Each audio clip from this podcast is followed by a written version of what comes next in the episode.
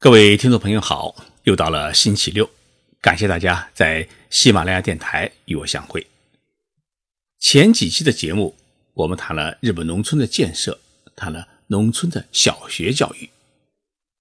这两期节目啊，让大家产生了太多的联想，话题呢显得有些沉重，所以今天我想跟大家来一点阳春白雪，聊一聊日本的传统的艺术，接受一些艺术的熏陶。聊什么好呢？我想跟大家聊一聊日本的能剧。一定会有听众朋友没有听说过能剧。这个能剧的“能”字怎么写呢？就是才能的“能”。有人考证说啊，能剧是从中国传到日本的。能剧到底是一种什么样的戏曲艺术呢？容我静静道来。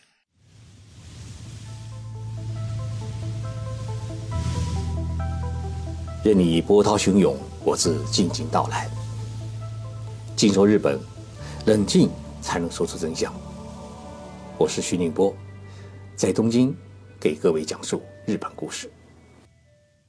能剧在日文当中啊，念作 “no”，“no” 就具有才能和技能的意义。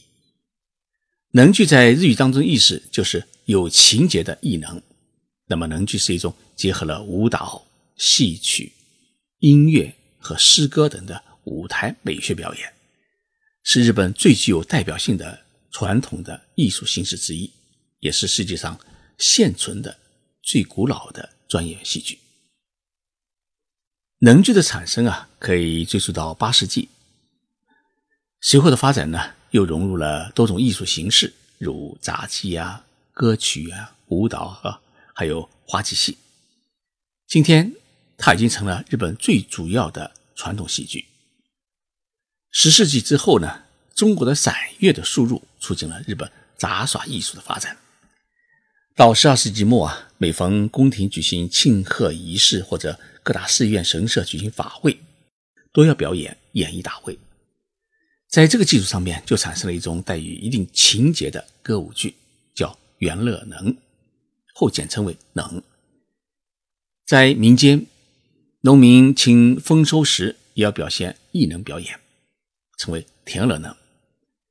到十四世纪初，全国出现了许多的能剧团，他们一般的都有贵族的赞助，并巡回在寺院、神社或者节庆的场合演出。京都一带呢，出现了四大剧团，其中以节其座，它的剧团势力呢最大。十四世纪时，有一位出色的戏剧作家兼演员，叫关阿弥。他呢将元乐改革成为能乐。他创设的表演艺术呢，基本上就被演习到今天。室町幕府道台子后啊，能乐得到了军事领袖丰臣秀吉的赞助。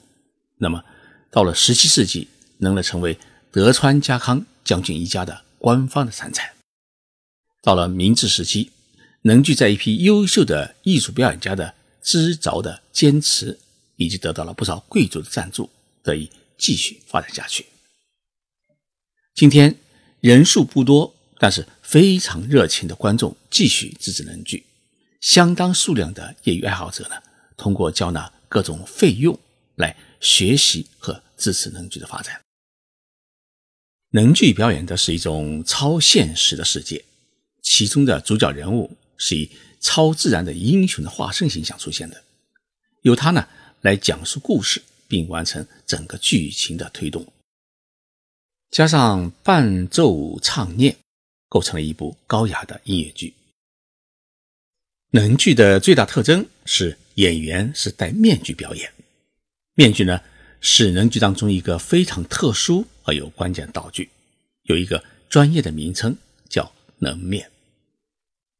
能剧的面具基本上呢是分为五类，一个是老人，还有男人，还有女人，还有神以及妖怪。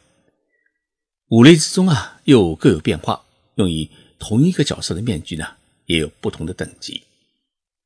面具上所绘的面貌也较为风格化，同一面具呢还可以表达各种情绪，像欢乐啊或者悲伤的情绪都通过一个面具来进行表演。可以说，能剧的面具将人活生生的表情啊全部否定掉了，将人物的内心逼真的刻画在假面的脸上，而不再用其他表情。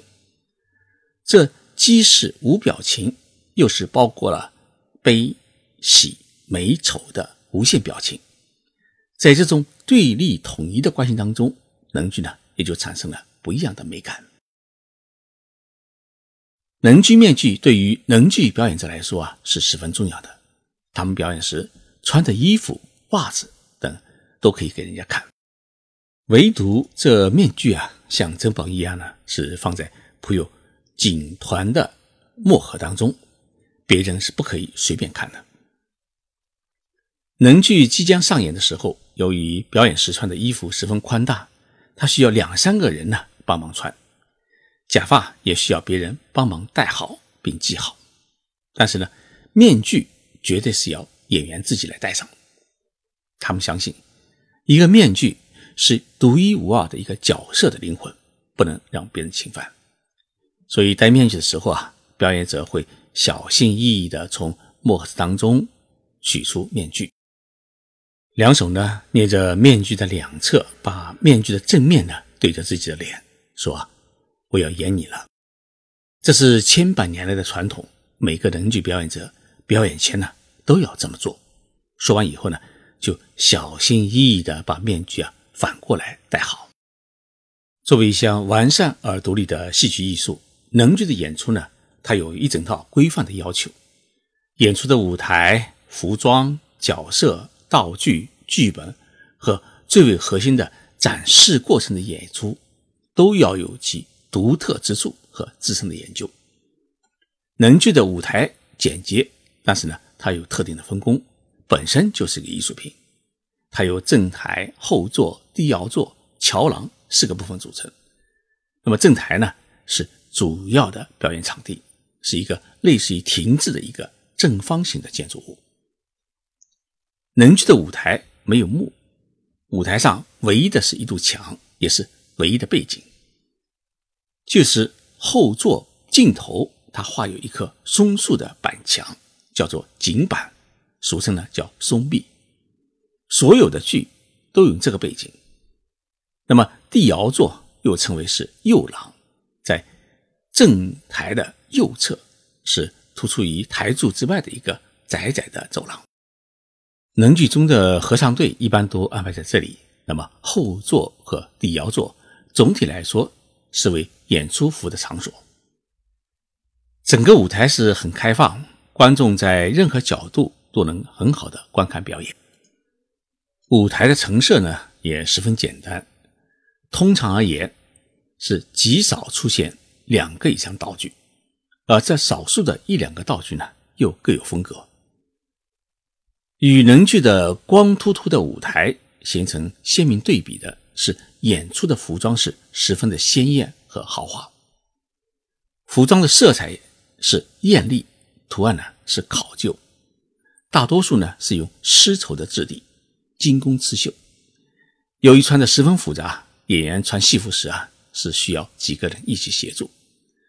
那么这一套行头再加上某些演出当中啊还要戴上红色或者白色的假发，舞台的视觉的效果啊，事实上是十分可观的。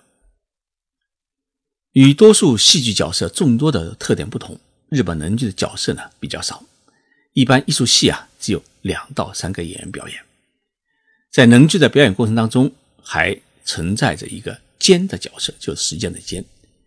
他们的作用呢是帮助观众了解故事背景，并使剧情呢能够顺理成章的过渡。他们只道白而不歌舞，所以呢被称之为狂言，类似于我们中国京剧当中的一个。跑龙套的角色，京剧的脚本叫谣曲，就是歌谣的谣。谣曲是日本最早的表演戏曲剧本，它有对白，也有唱词。